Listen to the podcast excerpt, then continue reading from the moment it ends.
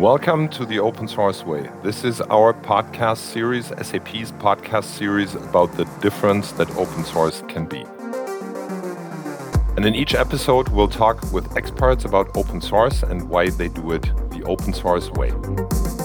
I'm your host, Karsten Hohage, and in this episode, I'm going to talk to Slim Trabelsi about Credential Digger. Welcome, Slim. Nice to have you here. Hi, thank you. All right. Uh, let's see, who is Slim? Slim is a security research expert inventing new cybersecurity tools and solutions to protect SAP and our customers, of course. He joined SAP about 15 years ago as a privacy and data protection expert, so you stayed true to your subject, I guess.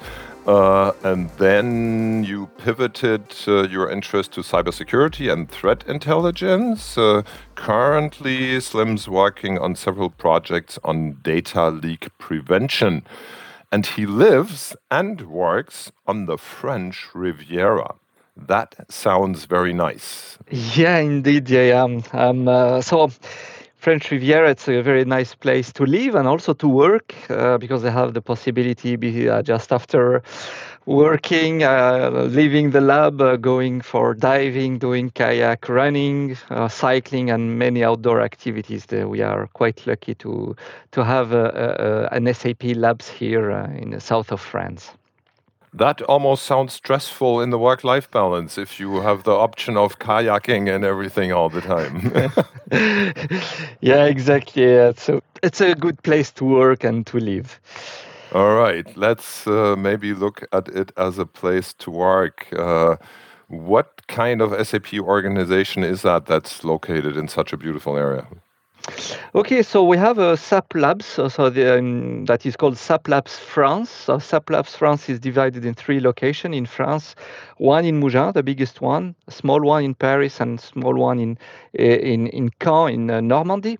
But here we have mainly um, support and development teams, uh, and also we have a big security research team, which I belong to and also very new team that is e-mobility team uh, that is managing uh, electric car uh, charging charging stations and so on. And SAP Labs France is the first 100% uh, electric car location at SAP worldwide.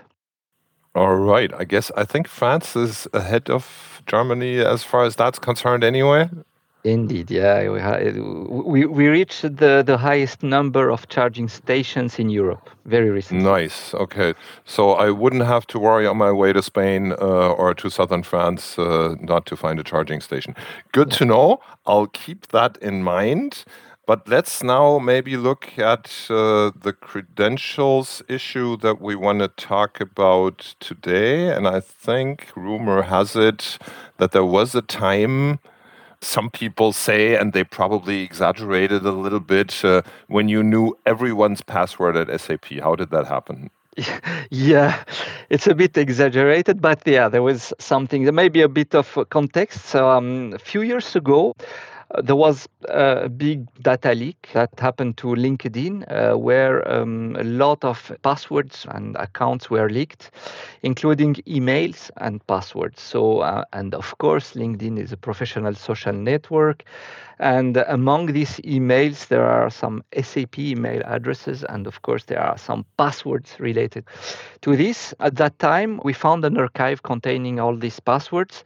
We were looking for something else on the dark web. We were looking for zero days attacks against SAP. We found all these archives and uh, we decided to crawl the dark web in order to get more and more uh, passwords related to this. And we discovered at that time that there was a lot of um, platforms that were sharing still stolen and leaked passwords. So we decided with the team to focus on this and to really create some tools that are collecting all these uh, uh, leaked passwords, especially related to SAP directly or indirectly.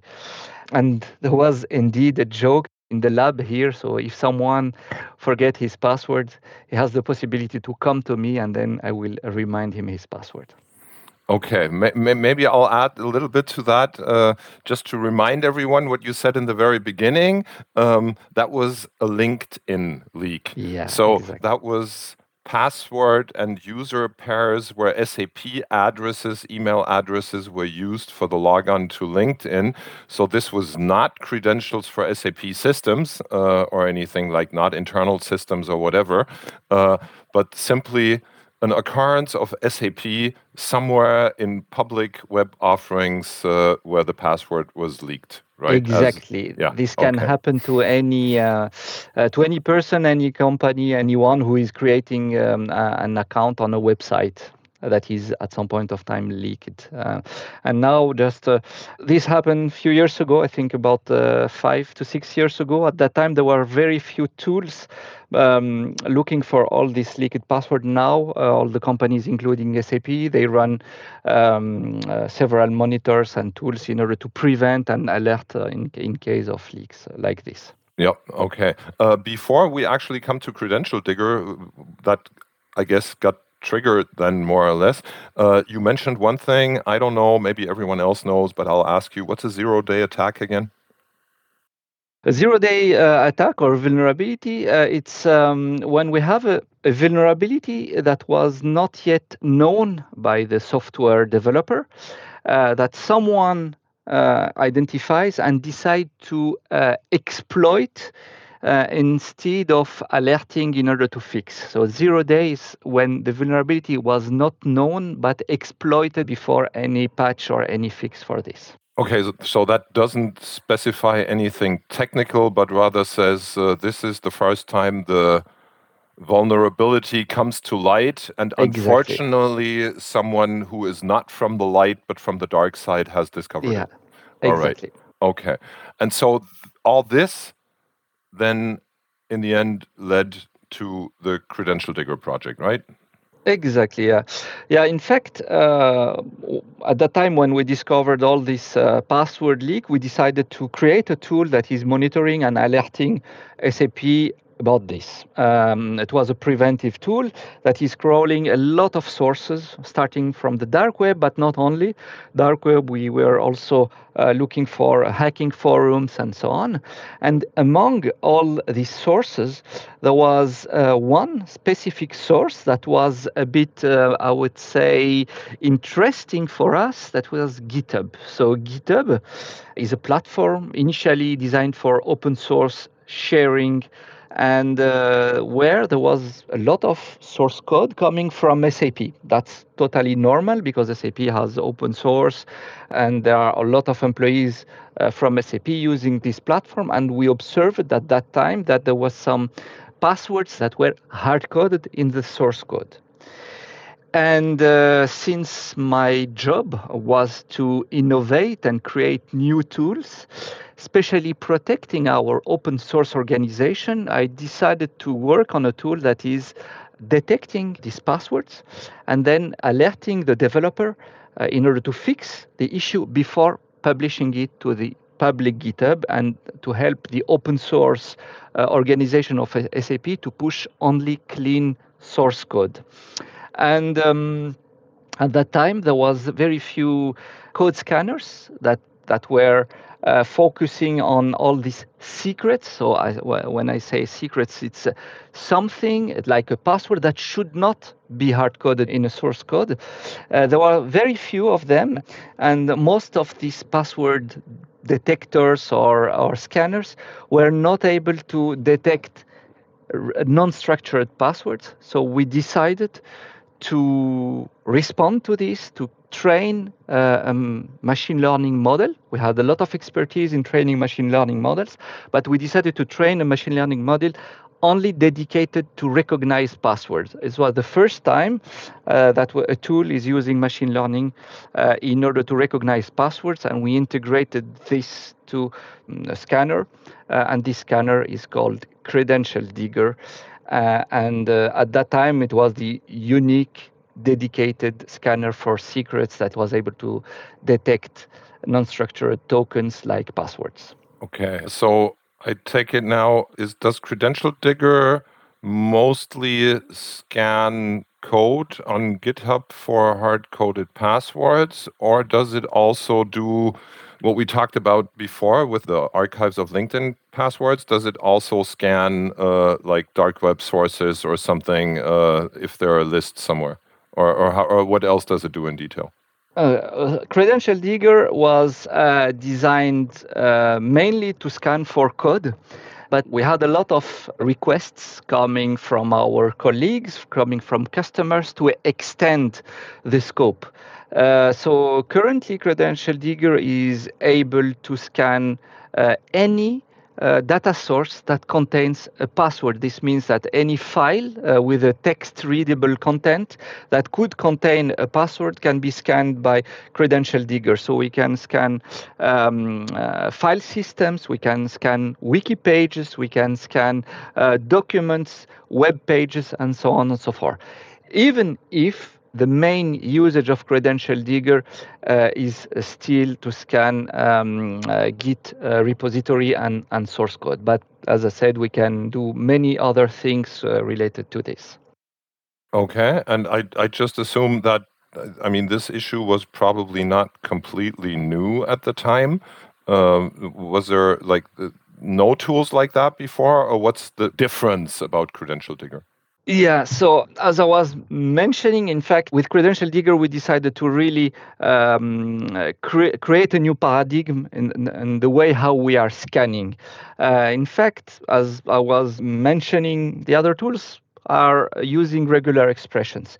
A regular expression um, is very useful in order to identify something that has a specific structure, uh, like a standard, like an AWS key from uh, uh, Amazon. We know that a, an AWS key has a specific string at the beginning, a spe- specific length, and so on.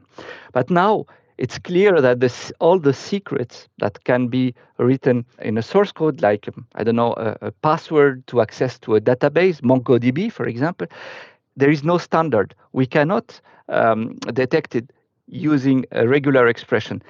Even worse, if we write a regular expression looking for this non structured password, it will generate a lot of what we call false positive.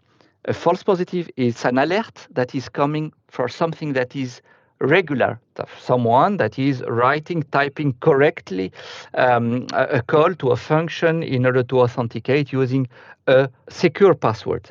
So at that time when we did the first study we estimated to 80% this rate of false positives so for example if we pick up any other tool that is uh, doing secret detection we run it on any open source project, we will get 80% of uh, false positive related to secret detection.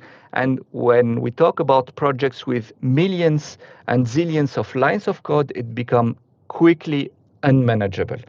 This is why with our password model, thanks to our password model, we reduced this to only 8% of false positive. So wow. it's a ratio of 10.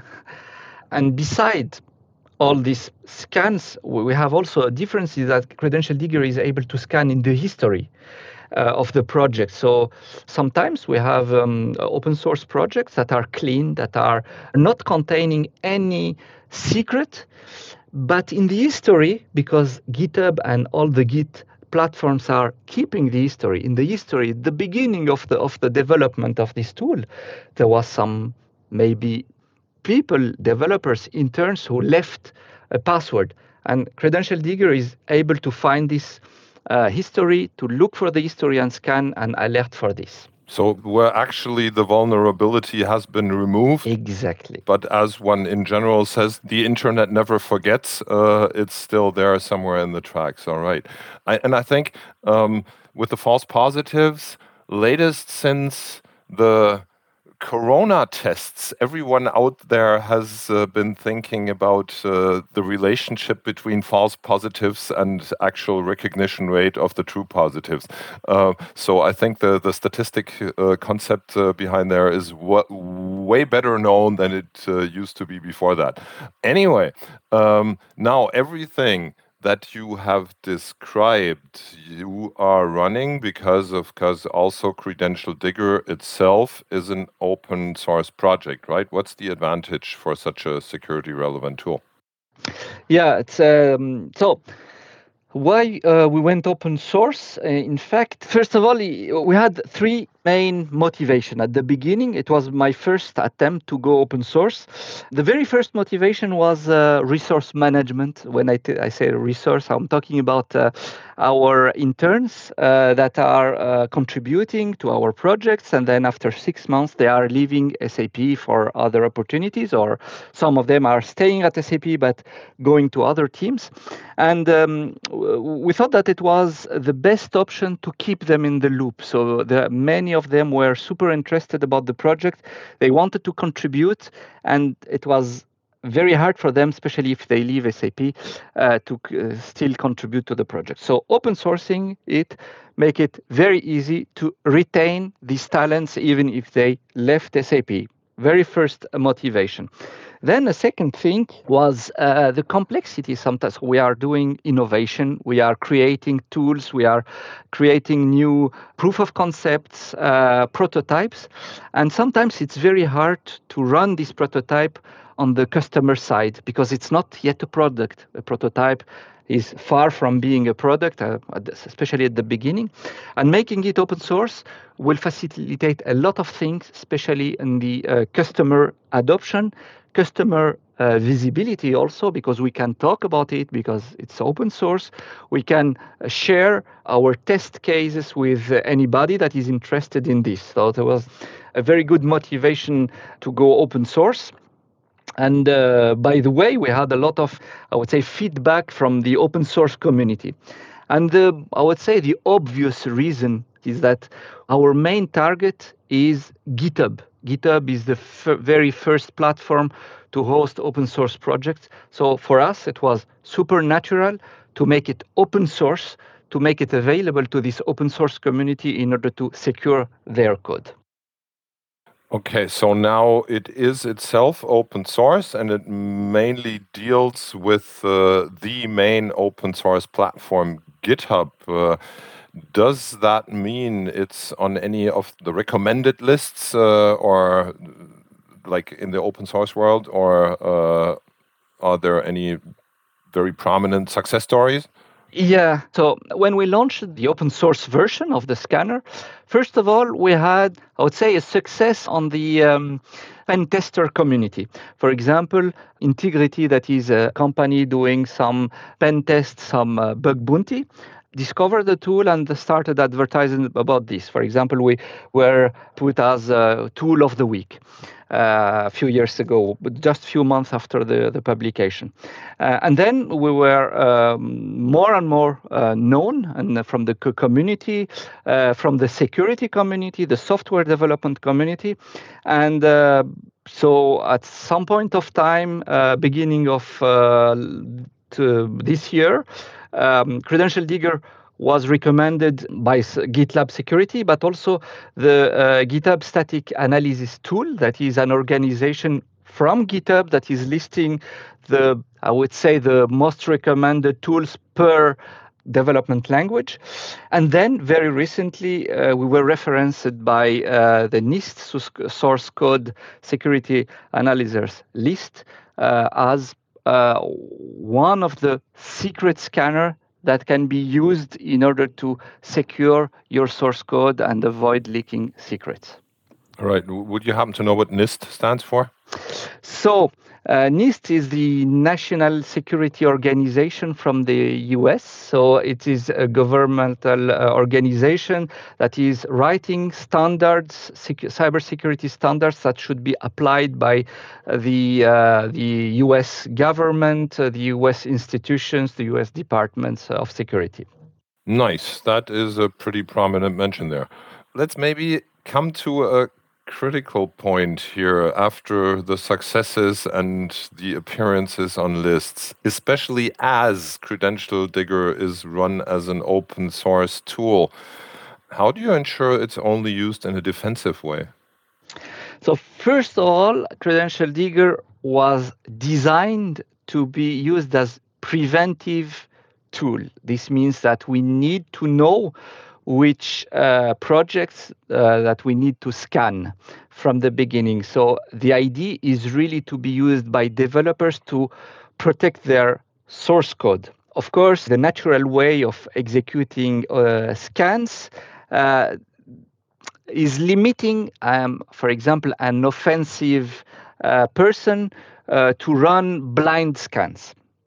Uh, and uh, of course, it, we, we, designed it as any uh, traditional or basic vulnerability code scanner, like uh, other well known scanners looking for vulnerabilities. We are looking for secrets. Now, there are some ways to make it some offensive, but uh, we don't cover these ways and the way how we are making it open source makes the task very hard for an attacker to run it in an offensive mode. But of course, any security tool, any defensive security tool with some hacks, tricks could be used as offensive tool, but we limited this risk uh, to the maximum. Yeah, and I think in the end, it's also the bad guys have such tools and use such tools anyway, right? Exactly. So then why leave it to the bad guys and then rather uh, deploy the same mechanisms that they use to spy out passwords to find them uh, before them and take them out of the hard coded code and everything, right? Yeah, exactly. Yeah, exactly. Okay, I see. I get the point. Let's go to the famous last two questions. Uh, then the famous before last question is uh, where would you send people if they want to find out even more about Credential Digger or even contribute? So um, very easy. Uh, we are on GitHub.com. We are in the official SAP uh, open source organization. So on GitHub.com/slash SAP Credential Digger, you will find the code. You will find all the documentation, the videos, and the way how you can contribute. And if you want to contribute to this uh, project, you will get a free T-shirt with a Credential Digger logo. Wow. All right. Is that like this miner or something on there? Exactly. That is. yeah, yeah. I was just thinking the old uh, digger uh, imagery is is really from from mining in the 1900s. Eh? yeah, exactly. It's it's, it's so uh, I'm fan of basketball NBA, and and then there is the Denver Nuggets, ah. and I, I the thing is very similar to their logo. That was a surprise for me. All right. I, I, was directly thinking of that because my original line of study is actually geology, so I can ah, totally yeah. relate to that as well. but let's not get diverted all too much. Uh, last one is always if there are three short things, key takeaways you want everyone to remember from this, what would they be? Okay, so first of all, in fact, attackers are lazy people lazy people means that they will not spend a lot of efforts uh, in order to attack a system or an organization. The best uh, and easiest way to uh, access to a system is to get the, the keys of the system. It's like for a person who is leaving uh, the, their key house in front of the door, and of course, the criminal will get the keys and try and access very easy to the house. So keeping and writing hard coding secrets in the source code is the easiest and the most used way for an attacker to get access to the system. It happened very frequently, uh, unfortunately, uh, for diverse reasons, especially for um, small companies, small organizations that are not applying um, the security standard. So make efforts to not even write any secret, uh, even for a prototype in your source code, and to be sure at 100%, it's very easy to run a scan. I don't uh, only talk about credential digger, but any secret scan that are now automated, uh, very uh, few resource consuming, and it's part of the development pipeline. So for me, this is um, the most important thing because uh, leaving secrets is the best way uh, for an attacker to uh, access to all the systems and the result of leaving one password can be really devastating we have many examples of big companies that leaked millions and millions of personal data of credit card numbers related to just one password left on GitHub. Okay, so the main thing is lock your bikes, lock your houses, lock your cars, and don't put the keys on the front tire. Exactly. Yeah. All right, great. Thanks for that one. Uh, thank you very much, Slim, for being our guest today. It was nice to have you here. Thank you for the invitation. I really appreciated talking with you and sharing with you my experience. All right. Uh, and thank you for listening out there, everyone, to the open source way. If you enjoyed this episode, please share it and don't miss our next episode, published every last Wednesday of the month. You'll find us on OpenSAP and in all those places where you usually find your other podcasts like Apple Podcasts, Spotify, and the likes. Thanks again and bye bye. Thank you. Bye.